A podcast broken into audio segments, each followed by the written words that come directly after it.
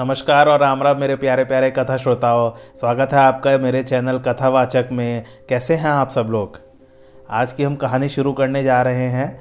पिछले एपिसोड में हमने प्रताप भानु की कहानी शुरू की थी और उसमें ये हुआ था आखिरी में, प्रताप भानु ने ब्राह्मणों को मांस खिला दिया था और फिर आकाशवाणी हुई कि आप इस भोजन को मत खाइए।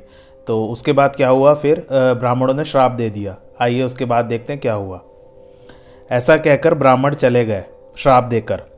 इधर इस राज्य के पुरोहित को घर पहुंचाकर राक्षस ने कपटी मुनि को सूचना दे दी। फिर उस दुष्ट ने दुष्ट ने यत्र तत्र पत्र भेजकर बहुत से राजाओं की सेना बुलाकर प्रताप भानु के नगर पर चढ़ गए। प्रताप भानु के कुल में कोई न बच सका। समय आने पर वही राजा अपने परिजनों सहित जाकर राक्षस हुआ। उसके दस सिर और बीस भुजाएँ थी। उसका नाम रावण हुआ। राजा का छोटा भाई अरिमर्दन वह कुंभकर्ण नाम से विख्यात हुआ, और जो उसका मंत्री धर्मरुचि था, वह सौतेला भाई विभीषण हुआ। वह परम ज्ञानी और विष्णु का भक्त हुआ। जो राजा के पुत्र और सेवक थे, वे अन्य बहुत से भयंकर राक्षस हुए। यद्यपि उनका जन्म एक बड़े ही पवित्र और अनुपम पुलत्स्य के कुल में हुआ था, परंतु ब्राह्मणों के श्राप के कारण वे पाप रूप उत्पन्न हुए। फिर तीनों भाइयों ने अनेक प्रकार से ऐसा उग्र तप किया, जिसको देखकर ब्रह्मा जी उनके पास गए और बोले, हे पुत्रो, मैं प्रसन्न हूँ, वर मांगो। तब रावण ने कहा, सुनिए, मुझे यह वर दीजिए कि बंदर और मनुष्य, ये दो जातियों को छोड़कर मैं किसी के मारे न मरूं। ब्रह्मा जी बोले, तथास्तु। फिर कुंभकर्ण के पास गए। उसे देखकर ब्रह्मा जी ने सोचा कि यह दुष्ट नित्य ही भोजन करेगा तो सारा संसार उजाड़ देगा। इसलिए उन्होंने सरस्वती का आवाहन कर उसकी बुद्धि को फेर दिया। और उसने छह महीने की नींद मांगी, फिर विभीषण के पास गए। उसने मांगा कि भगवान के चरण कमलों में मेरा अनुराग बना रहे। इस प्रकार सभी भाइयों ने वरदान प्राप्त किया। मैं दानव की मंदोदरी नाम की परम सुंदरी कन्या थी। आगे चलकर यह राक्षसों का राजा होगा। ऐसा सोचकर मैं दानव ने मंदोदरी का विवाह रावण से कर दिया। समुद्र के बीच में त्रिकूट नाम पर्वत पर ब्रह्मा जी का बनाया एक बहुत बड़ा किला था। उसमें मैं दानव ने फिर सुवर्ण और मड़ियों के अनेक भवन बनवा दिए। इसे लंका नाम दिया गया। इस सुवर्ण मंडित किले के चारों ओर समुद्र सी अत्यंत गहराई थी। हर राक्षसों का राजा अपने दलबल सहित वहीं बसता था। जब देवरसु संग्राम हुआ, तब देवताओं ने वहाँ के घोर राक्षसों का संहार कर दिया। अब वहाँ भगवान इंद्र की प्रेरणा से यक्षपति के एक करोड़ रक्षक रहते थे। जब यह समाचार रावण को मिला, तब उसने सेना सहित गढ़ के चारों ओर को से घेर लिया। उस भयंकर सेना के विकट योद्धाओं को देखकर यक्ष प्राण बजा, बचाकर भाग गए। रावण ने फिर वहाँ अपनी राजधानी स्थापित की और जिसके योग्य जैसा ग्रह था, रावण ने सब निशाचरों को बांटकर, सब दैत्यों को सुखी कर दिया। फिर कुबेर पर धावा बोलकर उनका पुष्पक विमान ले आए, फिर एक बार कैलाश पर्वत उठाकर ले आए। कुंभकर्ण एक दिन जागता था तो तीन लोकों में, तीनों लोकों में हाहाकार मच जाता था। वह युद्ध में अत्यंत धैर्यशाली था, उसके समान अधिक बलवान कोई दूसरा न था। मेघनाद, रावण का ज्येष्ठ पुत्र था, जिससे पूरा इंद्रलोक भय करता था। कुमुख, अकंपन, वज्रदंत, धूमकेतु और अतिकाय, ऐसे एक से एक बड़े योद्धा थे रावण की सेना में। एक समय रावण अपनी सभा में बैठा था। उसने अहंकार युक्त वाणी में बोला, हे निशाचरो, तुम सब लोग सुनो, हमारे शत्रु देवता गण हैं, उनका मरना एक उपाय से हो सकता है। अब वह समझाकर कहता हूँ, तुम लोग जाकर ब्राह्मणों के यज्ञों में विघ्न पैदा करो, तब देवता निर्बल होते जाएँगे और हमसे आकर मिलेंगे। तब इस प्रकार उनको मार डालूँगा। इस प्रकार आज्ञा देकर स्वयं रावण हाथ में गदा लेकर चला। रावण को क्रोधयुक्त आते सुन देवताओं ने सुमेरु पर्वत की गुफाओं में आश्रय लिया। रावण जब देवताओं के लोक में गया तो वहाँ बिल्कुल सब सुनसान पाया। तब वह बार बार गर्जन करके देवताओं को ललकारने लगा। फिर उन्हें नारद जी मिले। रावण ने कहा, हे मुनि, देवता कहाँ हैं? बताओ तो। नारद जी को यह बात सुनकर अच्छा नहीं लगा। अक्रोधित होकर तुरंत रावण को श्वेत दीप भेज दिया।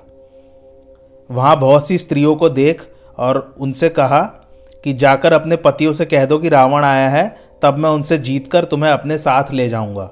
यह वचन सुनकर एक बूढ़ी स्त्री ने क्रोध किया और झपट कर रावण का चरण पकड़ आकाश में उड़ गई। पकड़ पकड़ कर झटके दिए और फिर बड़े ज़ोर से समुद्र में डाल दिया। अचेत होकर पाताल में चला गया रावण। फिर वहाँ से राजा बलि के लोग गया। रावण ने कहा कि चलो तुम, कि चलो तुम भी पृथ्वी पर राज्य करो। राजा बलि बोले, पहले तुम हमारे पितामह के यह आभूषण तो उठा लो यह सुन रावण बल करके उठाने लगा, पर एक भी आभूषण न उठ सका। तब बलि बोला, बस इसी पुरुषार्थ से जय की इच्छा रखते हो? अरे मूर्ख, जिन्होंने यह आभूषण अपने शरीर में धारण किए थे, वे योद्धा भी एक क्षण में मारे गए। तो तू क्या है? रावण लजाकर तुरंत चला गया। फिरते फिरते पंपा सरोवर के किनारे आया, जहाँ बाली नामक बंदरों का राजा था, और इसी सरोवर के नाम, नगरी का नाम पंपापुर था। रावण ने बाली को युद्ध के लिए ललकारा। तब बाली ने फिर मन में विचार किया, इसे शिवजी ने वर दिया है, अतः मारे तो मरेगा नहीं।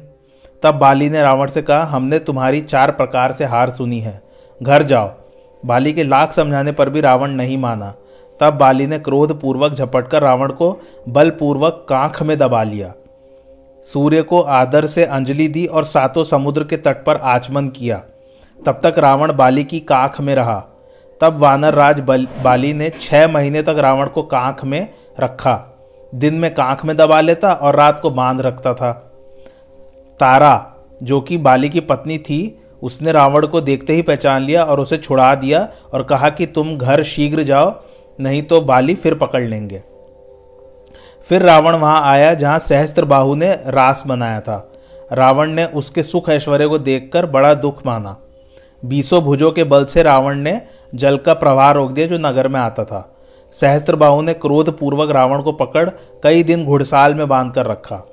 तब पुलस्य मुनि ने जाकर रावण को छुड़ाया। मार्ग में जाते रावण ने एक अत्यंत सुंदर स्त्री उस देखी। उसका नाम उर्वशी था। वह हाथ में चंदन, फूल, पत्र लेकर शिवजी की पूजा करने जा रही थी। उसको देख रावण ने पूछा, तुम कौन हो और कहाँ जा रही हो?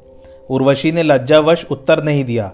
तब रावण ने बिना विचार किए उर्वशी का हाथ पकड़ लिया। उर्वशी कुबेर की पुत्र वधु तथा नल कुबर की पत्नी थी। जब रावण को यह पता चला, तब वह मन में पछताया और हृदय में बड़ा दुख लेकर वापस लंका चला गया। उर्वशी ने सारी बात नल कुबर को कह सुनाई। उसको अपार क्रोध आया और उसने शाप दिया कि रावण का वंश क्षय हो जाए। शाप मूर्ति रूप धारण कर रावण के सामने आ खड़ा हुआ। तब रावण उसे देखकर भय से काँप गया। फिर उसने शाप को अंगीकार किया। फिर रावण ने विचार किया कि ऋषियों से कर नहीं लिया है, कर मतलब टैक्स उसने चार दूत ऋषियों के आश्रम में भेजे। ऋषियों से उन्होंने कर मांगा तो उन्होंने शरीर से रुधिर निकाल एक घड़ा भर दिया। रुधिर मतलब खून। और कहा कि घड़ा उघरते ही रावण के वंश का नाश हो जाएगा। उघरना मतलब खुलते ही। मुनियों का शाप सुनकर रावण अत्यंत दुखी हुआ और कहा, इसे उत्तर दिशा में ले जाओ। इसे पृथ्वी के नीचे दबा देना, तुम जनक राय के नगर के निकट गाड़ना, जिसके राज्य में यह उगरेगा उसी का नाश होगा। एक बार की बात है, शिवजी की सभा के बीच वेदांत विचार में रावण जनक जी से हार गया था तो इसलिए वह उनसे बदला ले रहा था। फिर वे दूत उस घड़े को लेकर जनक नगर में गए और एक खेत में गाड़ दिया। भगवती इच्छा से एक समय वहाँ अकाल पड़ा और बिना जल में सब जीव बेहाल हो गए। जनक जी ने वृष्टि होने के लिए यज्ञ किया और सुवर्ण का हल हाथ में लेकर चलाया। पृथ्वी विदीढ़ होते ही एक सुंदर सिंहासन प्रकट हुआ, जिसका अद्भुत और अपार तेज था। उस पर भूमि पुत्री सीता जी शोभायमान थी। उनका रोना सुनकर सुनैना रानी ने उसे गोद में उठा लिया। उनका नाम जानकी रखा गया और नारद जी ने उन्हें सीता नाम दिया। नारद जी ने कहा, जो एक संसार जो सब संसार के सुख की राशि अविनाशी नित्य स्वरूप है, वह इनके पति होंगे।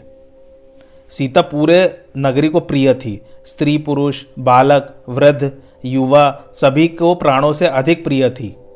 फिर राजा ने पढ़ने को बिठाया सीता को और थोड़े ही दिन में वे सब विद्या पा गईं। एक समय जनक जी ने शिवजी का घोर तप किया था। तब शिवजी ने प्रसन्न होकर वर देने की जनक को बोला तब जनक जी ने कहा कि, हे स्वामी आप जिनका ध्यान करते हो, उस ईश्वर को हम प्रत्यक्ष देखें। यह बात सुन शिवजी ने एक धनुष दिया और कहा, इसको नित्य पूजिए, तुम्हारे मन भावन तुम्हें आकर मिलेंगे। एक दिन सीता जी ने खेल खेल में उस धनुष को उठा लिया। तब जनक जी ने यह देख आश्चर्य हुआ और उन्होंने प्रण किया, जो यह शिवजी का धनुष चढ़ाएगा, वही मेरी कन्या पाएगा। उधर रावण ने सूर्य, चंद्रमा, वायुदेव, वरुण, कुबेर, काल, अग्नि और यमराज सभी पर अपना अधिकार जमा लिया था। किन्नर, सिद्धजन, मनुष्य, देवता, नाग सभी पर उसने अपना आधिपत्य कर लिया। सब भयभीत हो आज्ञा मानते और उसको प्रणाम करते थे।